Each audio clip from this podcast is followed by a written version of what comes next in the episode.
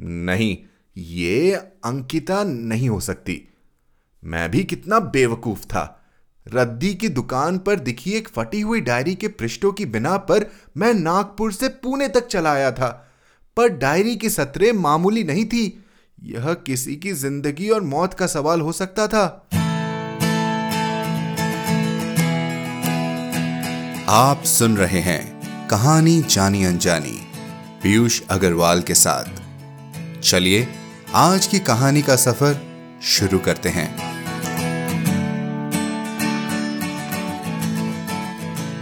नमस्कार दोस्तों, आप सबको बहुत बहुत बधाई।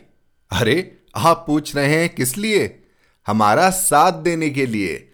दोस्तों, आज कहानी जानी अनजानी अपना पिचहत्तरवा एपिसोड पूरा कर रहा है। जैसा कि हमने आपको पहले भी बताया है हमने 12 एपिसोड की वीकली सीरीज़ के साथ कहानी जानी अनजानी को रीलॉन्च किया था। पर आपके साथ और प्यार ने हमें यहाँ तक हर सप्ताह पहुँचाया है। आप सबका बहुत बहुत धन्यवाद। तो बस यूँ ही साथ निभाते रहिए। और साथ में आने वाली अनकही कहानियाँ प्रतियोगिता में भी हिस्सा लीजिए। कहानी सबमिट करने के लिए पीयूष अग्रवाल डॉट कॉम पर जाएँ। तो दोस्तों पिचहत्तरवा एपिसोड है तो सुनिए आज कुछ अलग कहानी।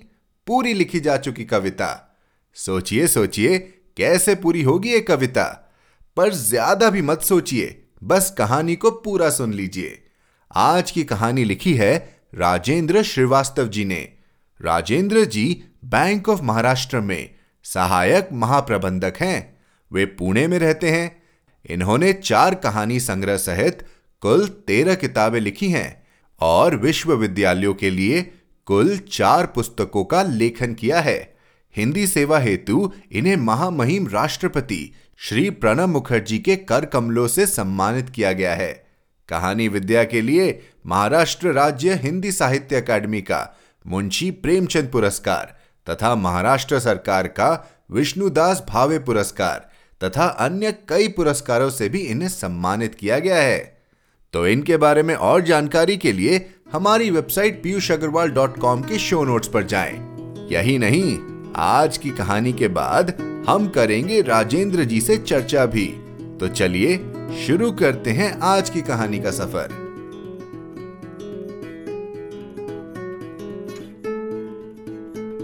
पूरी लिखी जा चुकी कविता, राजेंद्र श्रीवास्तव। उम्मीद अभी खत्म नहीं हुई थी। मैंने कैबिन के बाहर लगी नेम प्लेट को फिर ध्यान से देखा। A Priyadarshi, branch manager. ए से अंकिता भी हो सकता है। केबिन के बाहर के काउंटर पर लेजर बुक में कुछ लिख रहे कर्मचारी के पास जाकर मैं खड़ा हो गया। अंदर मैडम से मिलना है। प्रत्यशतः मैंने कहा, मैडम शब्द पर मैंने अतिरिक्त ज़ोर दिया। वस्तुतः मैं पुष्टि करना चाहता था कि अंदर कोई महिला ही है। ए से अंकिता अरविंद या आशुतोष नहीं। क्या बात है? प्रति प्रश्न बिना सिर उठाए लापरवाही या कहे उपेक्षा का सा भाव। आ, अंकिता आ, अंकिता प्रियदर्शी मैडम से मिलना है। मैंने स्वर को सहज बनाए रखने की पुरजोर कोशिश की पर सफलता नहीं मिली। पूरे आत्मविश्वास के साथ अंधेरे में तीर चलाना मेरे बस की बात नहीं थी। हम्म, मैडम का नाम अंकिता है। वह उल्टा मुझसे ही पूछ रहा था। प्रियदर्शी मैडम का नाम अंकिता है। इस बार उसने उड़ती सी नज़र मुझ पर डाली। मुझसे कुछ खास प्रभावित हुआ नहीं लगता था वो। हालाँकि ऐसा होने का कोई कारण भी नहीं था। कोई कंप्लेंट है क्या आपकी? मुझे चुप देखकर उसने फिर पूछा इस बार उसका स्वर शंकित था? बैंक में अगर मैं काउंटर छोड़कर केबिन की तरफ़ आ गया तो इसका यह मतलब नहीं कि उनकी सेवाओं के बारे में शिकायत ही हो? आ, आ, मिलना है। मैं फंसे स्वर में बोला दूसरा कुछ काम है कंप्लेन नहीं है। मैं तो आपके बैंक का ग्राहक ही नहीं हूँ। इससे ज़्यादा सब्र शायद कर्मचारी में नहीं था। मेरी बात पूरी होने से पहले ही उसने इंटरकॉम पर बात शुरू कर दी थी। अंदर बुलाया है। वह मुझसे मुखातिब हुआ। मैं चुपचाप केबिन की ओर बढ़ गया।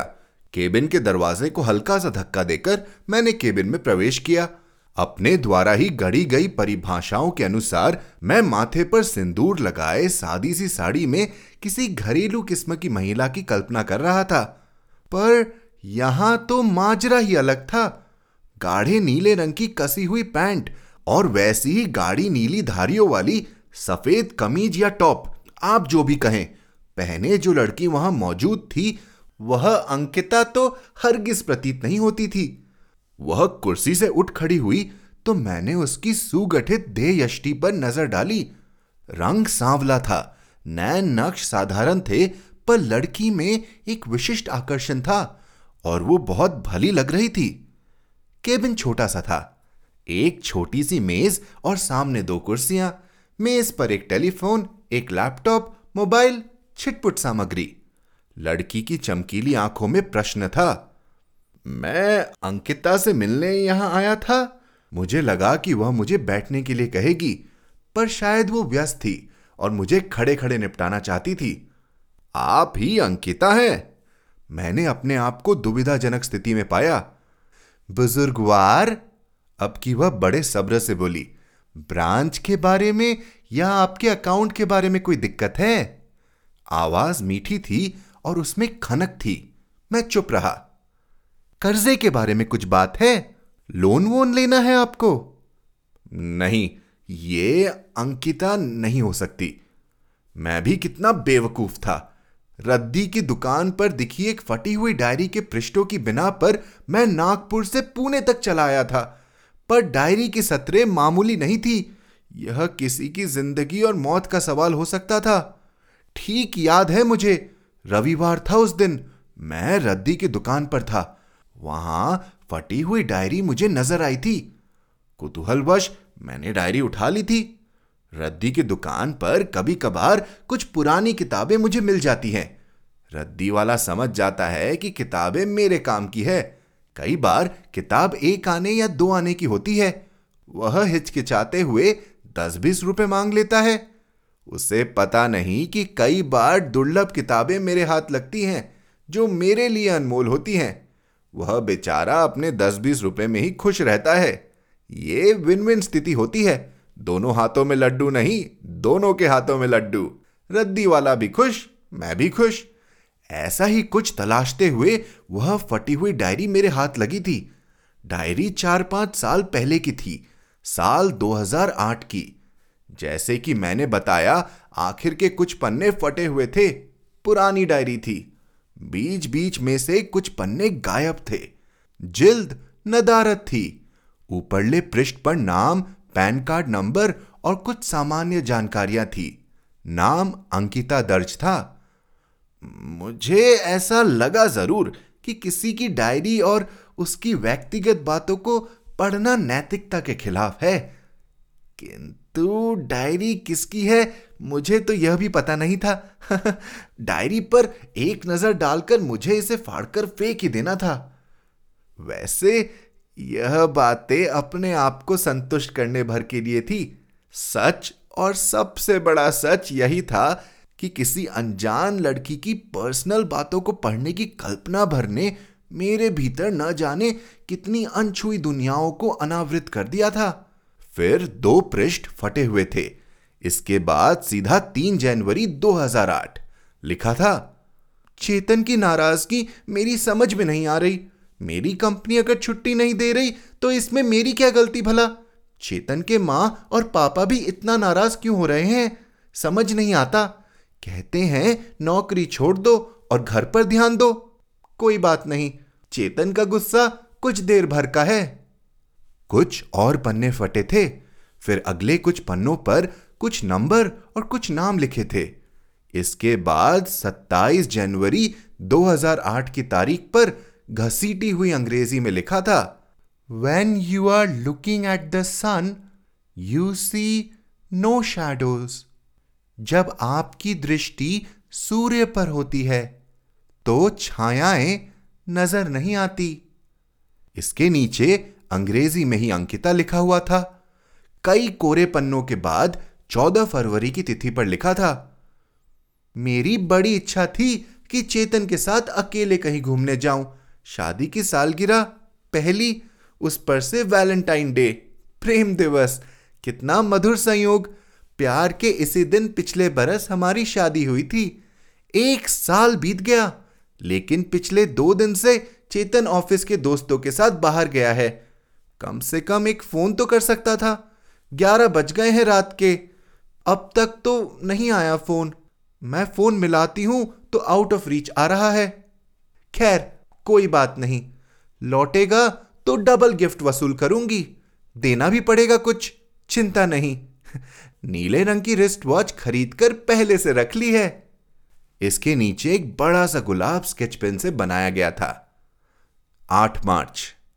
मैंने तो मज़ाक में कहा था कि आज महिला दिन है और आज अब मेरी चलेगी। पता नहीं चेतन को इसमें इतना बुरा क्या लग गया। कहता है तुम्हारी तनख्वाह से घर नहीं चल रहा।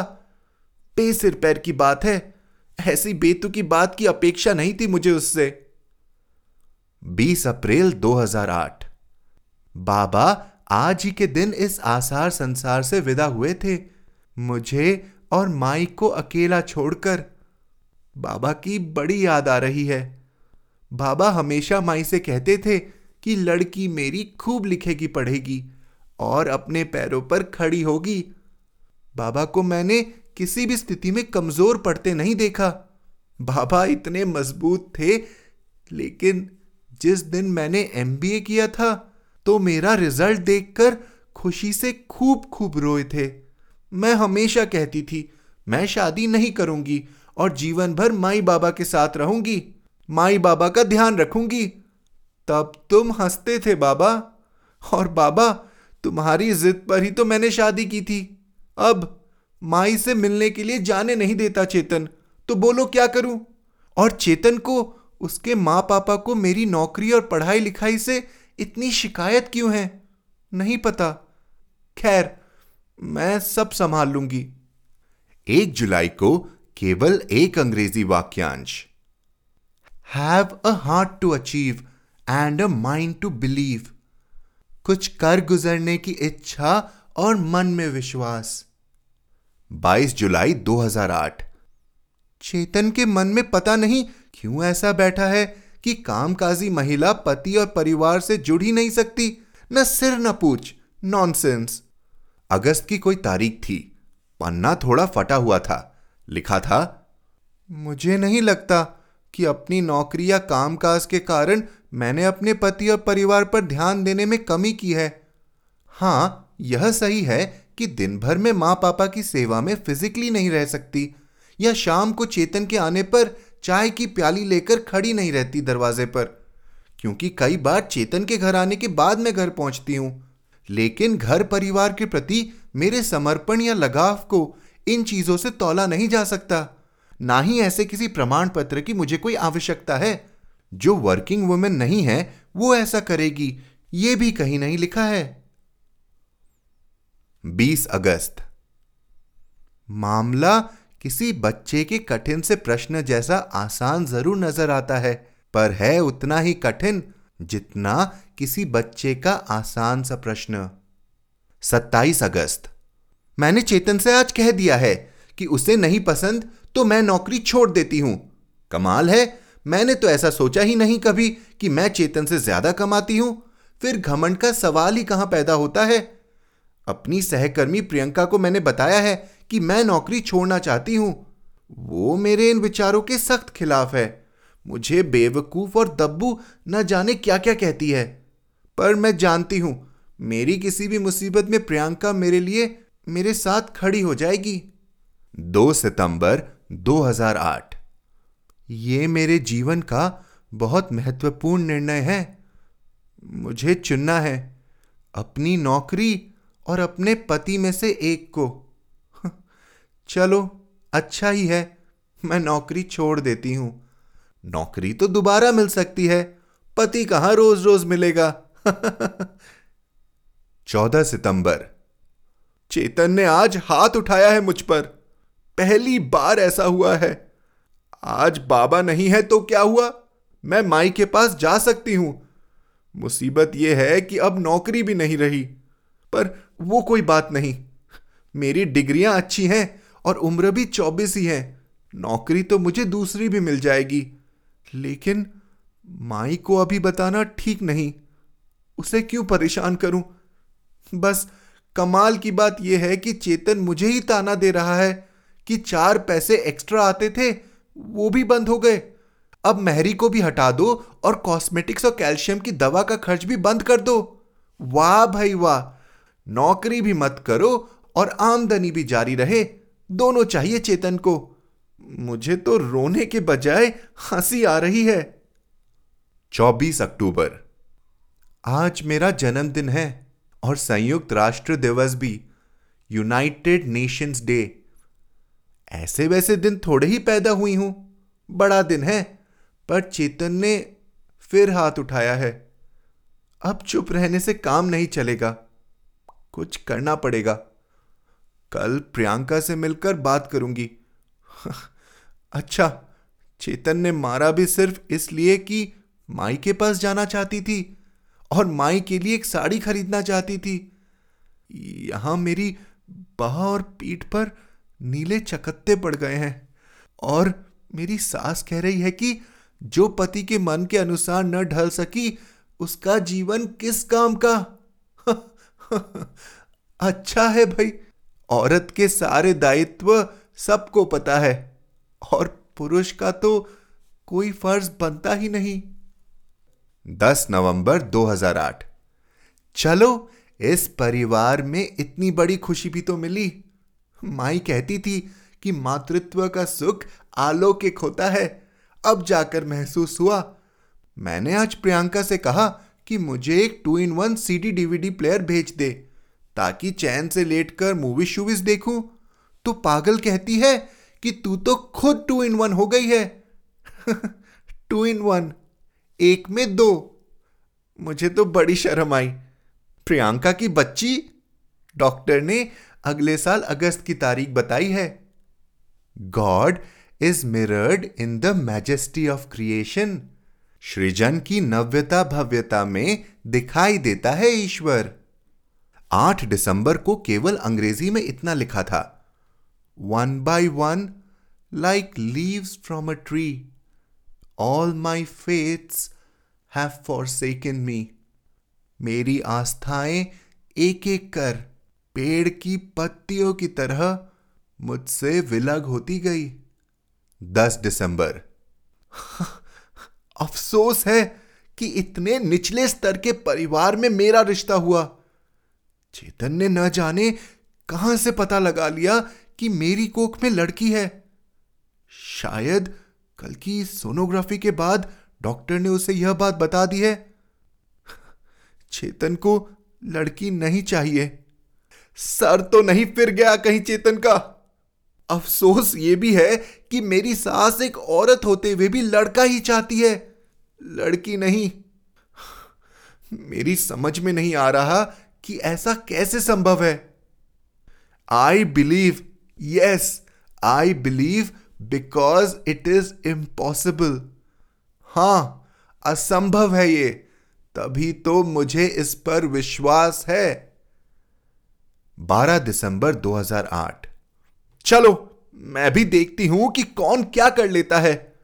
किस कंटीले समय से गुजर रही हूँ मैं कि अपनी बच्ची को जन्म देने के लिए मुझे पुलिस और अन्य प्राधिकारियों तक बात पहुंचानी पड़ रही है।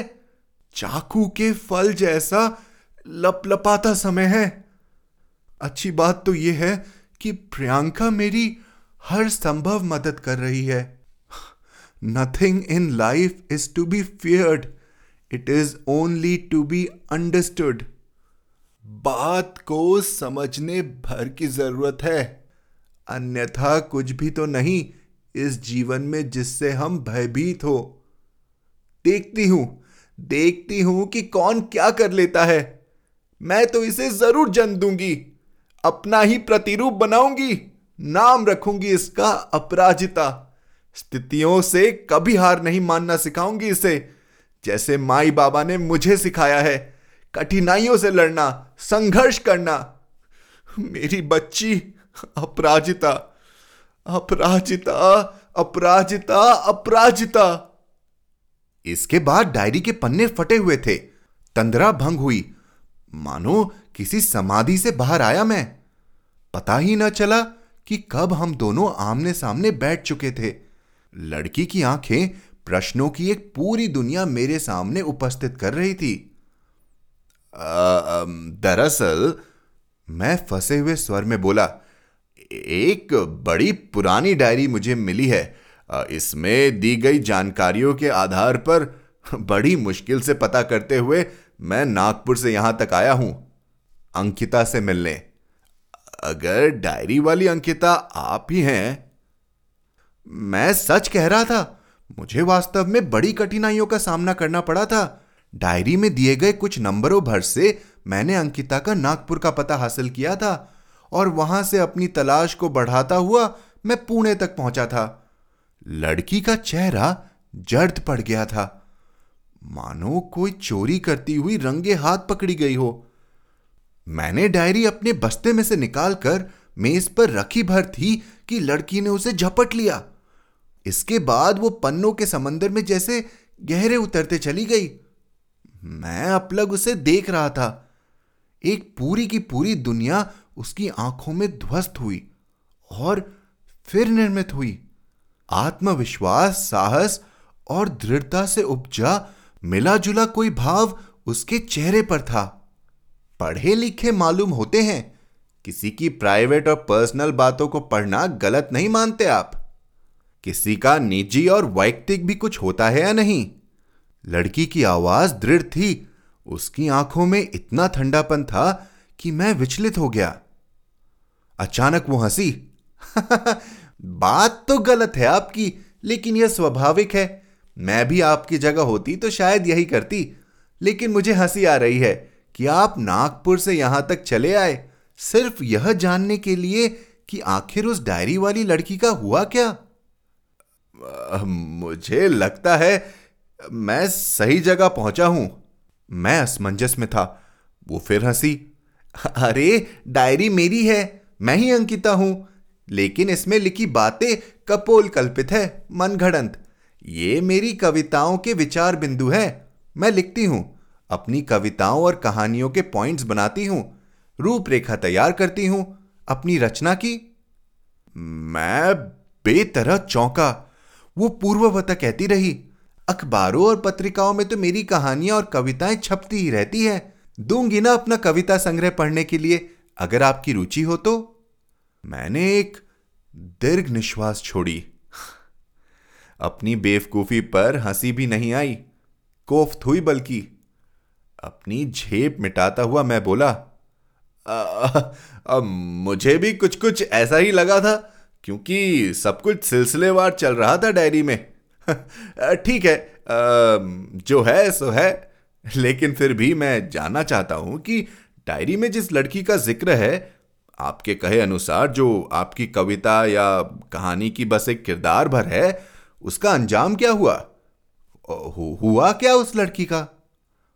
अब की वह खिलखिलाकर हँसी। अब ये डायरी मेरी खो गई थी इसलिए कविता अधूरी रह गई थी। अच्छा हुआ आप इसे ले आए। अब पूरा करूँगी इसे। शुक्रिया आपका।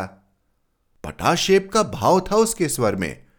उसकी बात समाप्त होने से पहले ही एक व्यक्ति कुछ फाइलें लेकर केबिन में घुसा। अंकिता आदेशात्मक लहजे में बोली, बाकी का काम छोड़ दीजिए क्षीर सागर जी। ये साहब मेरे परिवार के सदस्य हैं। बैंक के स्पेशल गेस्ट हैं। इन्हें अपने गेस्ट हाउस में ले जाइए। स्टाफ, कार और ड्राइवर भी इनके लिए भेज दीजिए। वो फिर मुझसे मुखातिब हुई। आप थके होंगे, आराम कर लें। एक दो दिन रुकेंगे पुणे में तो मुझे खुशी होगी। वह आग्रह कर रही थी और संकोच का कोई रंग भी खुला हुआ था उसके आग्रह में। अपना विजिटिंग कार्ड भी थमाया अंकिता ने। मैं ठगा सा महसूस कर रहा था। मैं क्षीर सागर के साथ निशब्द बाहर निकला। कैबिन का दरवाज़ा बंद होने से पहले बस एक क्षणांश भर के लिए मेरी और अंकिता की नज़रें टकराई। एक विचित्र सा भाव था अंकिता की आँखों में। मुझे लगा कि वह अपनी रुलाई रोकने की पुरजोर कोशिश कर रही है। पता नहीं क्यों ऐसा लगा मुझे।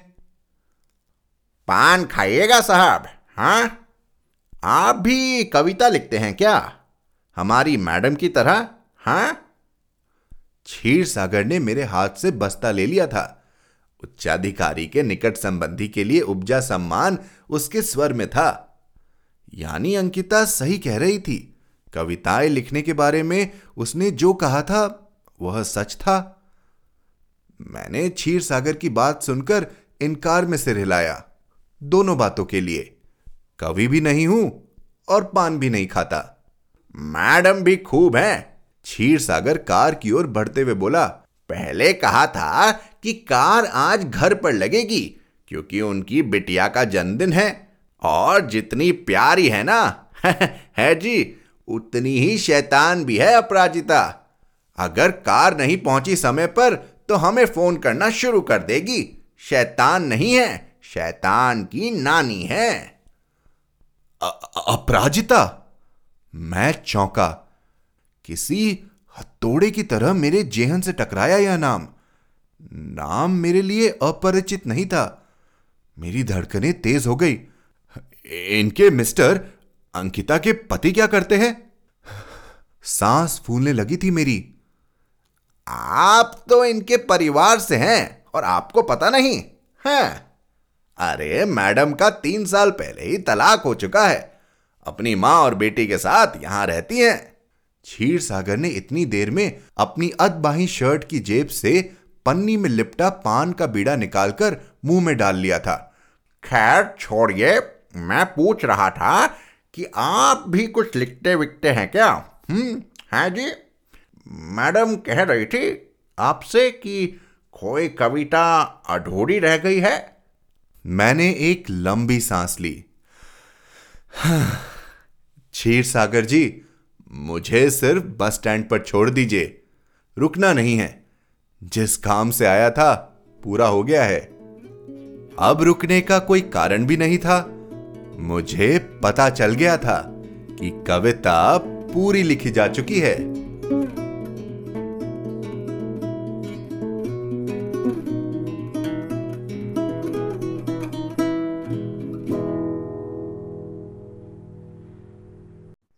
अभी जो आपने कहानी सुनी, वो थी पूरी लिखी जा चुकी कविता।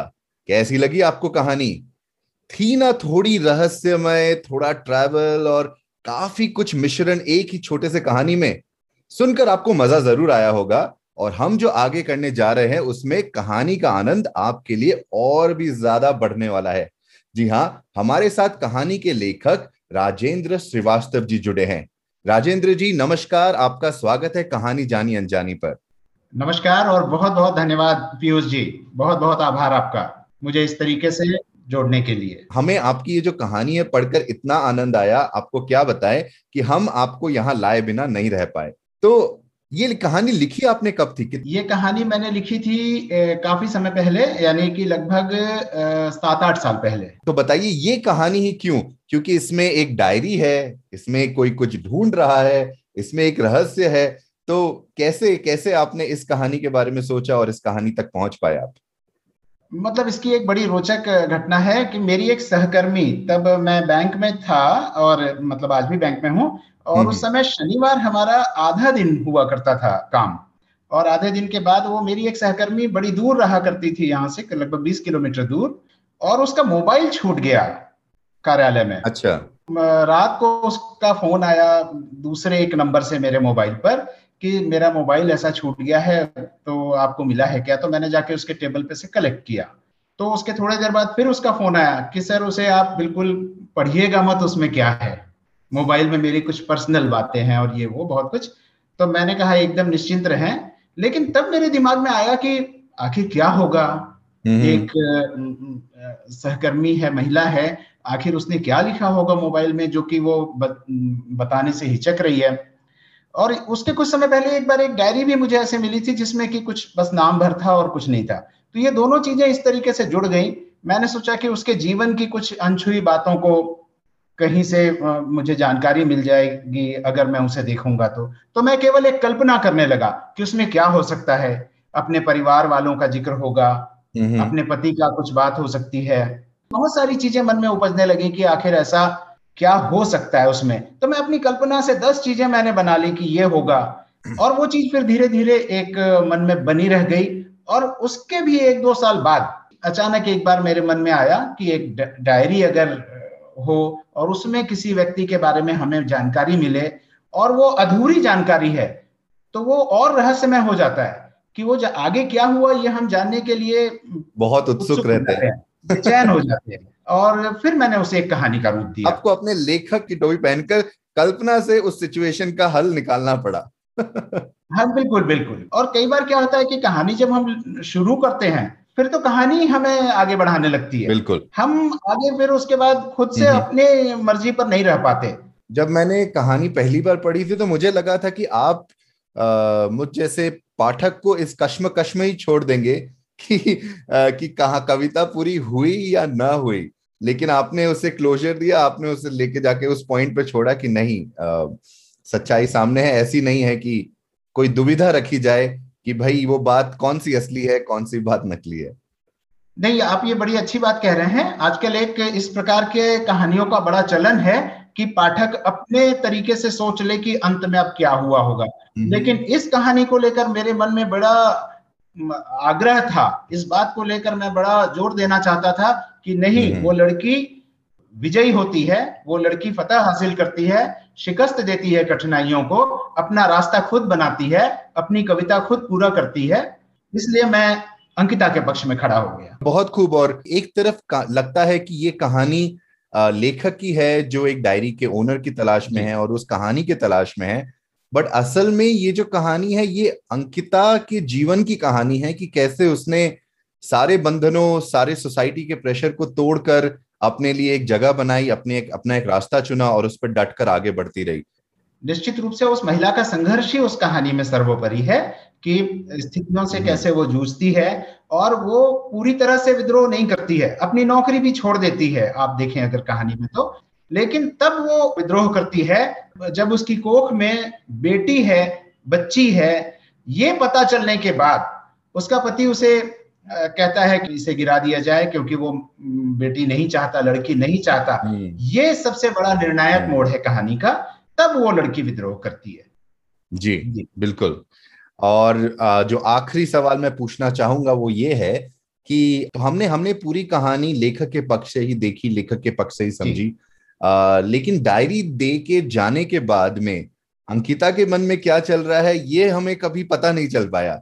थोड़ी सी वो वो मिस्ट्री वो रहस्य रह गया कि भाई अंकिता डायरी लेना भी चाहती थी और वो ज़्यादा उत्साह भी नहीं दिखाना चाहती थी।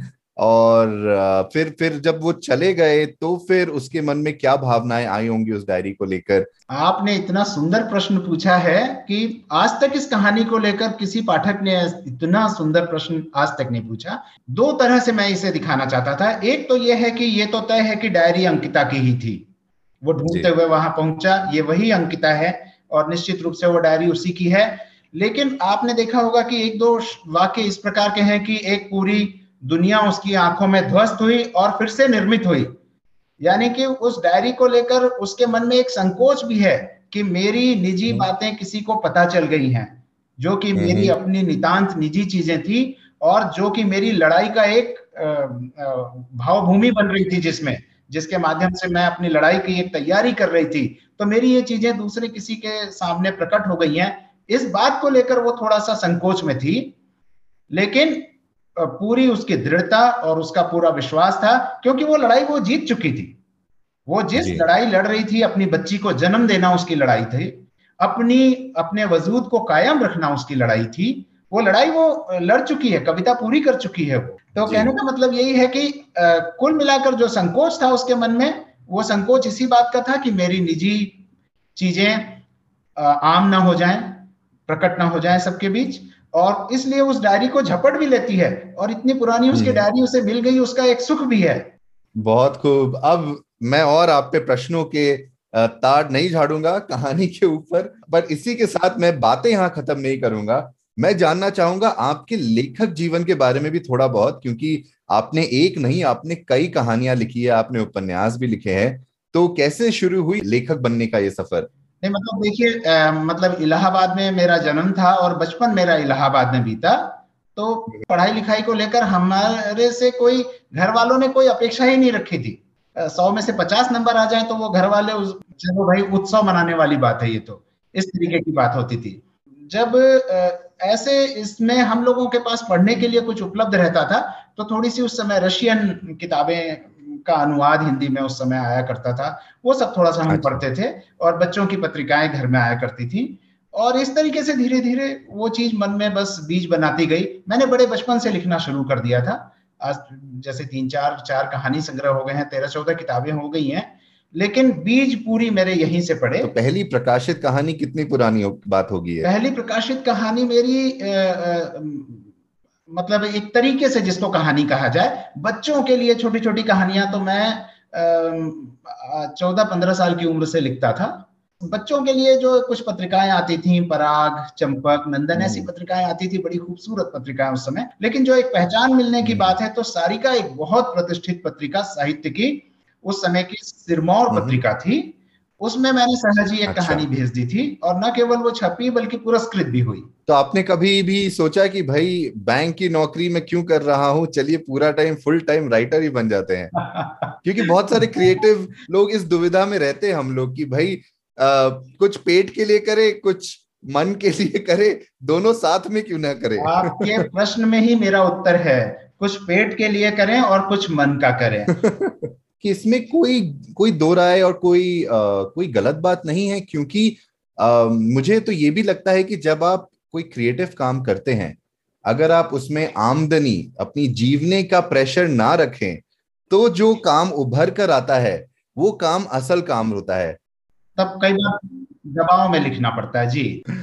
चलिए बहुत ही खूब। और बताइए आजकल क्या लिख रहे हैं आप? जी आजकल एक उपन्यास पे भी मेरा थोड़ा सा काम चल रहा है और हम्म। मेरा नया कहानी संग्रह बिल्कुल तैयार है। बहुत ही खूब। कहानी संग्रह का कोई नाम आपने अभी तक सोचा है? कहानी संग्रह का नाम मकर जाल मैंने बिल्कुल सोचा हुआ है। मकर जाल मेरी एक कहानी छपी थी अच्छा। पहल नाम की पत्रिका में। बहुत ही खूब। और आपने कहा ये तैयार हो गई है लेकिन क्या ये अभी उपलब्ध भी है हमारे पाठकों के लिए पढ़ने के लिए या अभी अभी ये प्रकाशन के लिए।